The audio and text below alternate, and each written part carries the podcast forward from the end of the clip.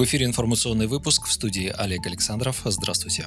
В России готовится к созданию национальной соцсети. События в Беларуси явили миру ноу-хау. Массовые протесты впервые координировались интернет-ресурсом из-за рубежа. Политологи и парламентарии все активнее предупреждают. Минские митинги – репетиция перед так называемой «битвой за Москву» на выборах в Госдуму в сентябре 2021 года. В связи с этим специалисты по информационным войнам предлагают не ждать, когда гром грянет, и действовать на опережение. Вплоть до того, чтобы ужесточить регламент работы иностранных соцсетей в России до возможности включения Fire Firewall. Этим термином называют установку тех барьера для предотвращения сообщения между компьютерными сетями или хостами. В российском парламенте считают, что жесткое регламентирование работы соцсетей вплоть до их блокировки возможно только в случае грубого нарушения наших законов. Одним из оснований блокировать иностранные мессенджеры и социальные сети, о которой не забыли парламентарии, стала внезапная блокировка телеканала «Царьград» хостингом YouTube в конце июля. Как заметил глава «Справедливой России» Сергей Миронов, эта СМИ никак не нарушала отечественное законодательство законодательства, но по факту его право на вещание в собственном государстве было грубо ограничено. Тогда же Миронов предложил Госдуме ввести санкции против американской корпорации Google,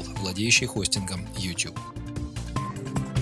Национальная цель по снижению бедности в два раза к 2030 году не будет достигнута, уверены в Счетной палате России. А все потому, что количество бедных не только не уменьшается, а наоборот растет. Аудиторы подсчитали, во втором квартале этого года уровень бедности вырос на 1 процентный пункт по сравнению с уровнем первого квартала и составил 13,5%. Отмечается, что при сохранении благоприятной тенденции в экономике доля бедного населения по итогам года может остаться в пределах нынешних показателей. Ранее президент России Владимир Путин подписал подписал указ о национальных целях развития страны на ближайшую десятилетку. Согласно документу, глава государства поставил задачей снизить уровень бедности в два раза по сравнению с данными 2017 года, обеспечить темпы роста ВВП выше среднемирового при сохранении макроэкономической стабильности, а также обеспечить устойчивый рост доходов населения.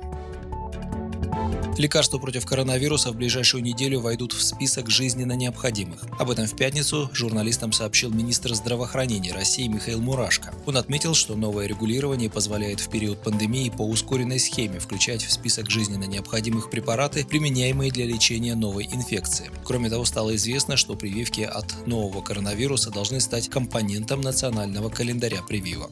Ранее в пресс-службе Минздрава сообщили, что противовирусный препарат с международным непатентованным наименованием названием Фавипиравир в ближайшее время будет включен в перечень жизненно необходимых и важных лекарств. Фавипиравир разработали в Японии для лечения гриппа и одобрили для применения в 2014 году. В России он продается под названием Авифавир. Он был официально зарегистрирован Минздравом как первое лекарство от коронавируса в конце мая текущего года. Авифавир также стал первым зарегистрированным в мире препаратом для лечения коронавирусной инфекции.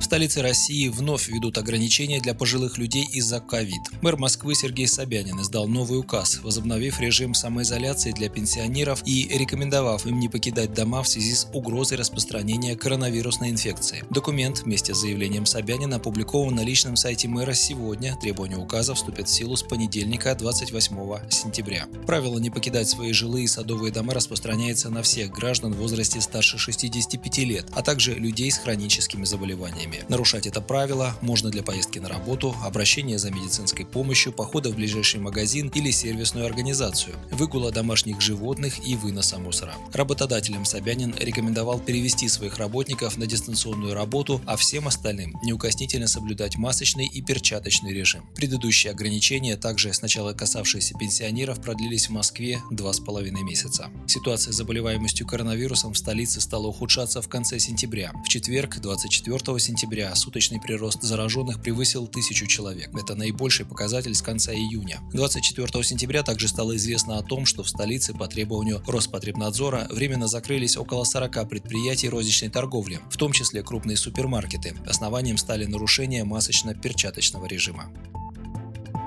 Тем временем в Роспотребнадзоре заявили, что в России нет второй волны коронавируса. Представитель ЦНИ эпидемиологии Роспотребнадзора Александр Горелов сообщил в пятницу журналистам, что продолжается первая волна пандемии. Горелов отметил, что необычная ситуация заключается в том, что эпидемические процессы гриппа и коронавирусной инфекции могут наложиться друг на друга. И буквально только что информацию прокомментировал пресс-секретарь президента России Дмитрий Песков. Речи о введении в стране более серьезных ограничений из-за коронавируса сейчас не идет, заявил представитель Кремля. По официальным данным, за последние сутки от последствий коронавируса умерли 108 россиян, а заболели 7212 человек. Общее число погибших достигло 20 056 человек. Диагноз COVID-19 подтвержден за все время у 1 миллиона 136 тысяч наших соотечественников.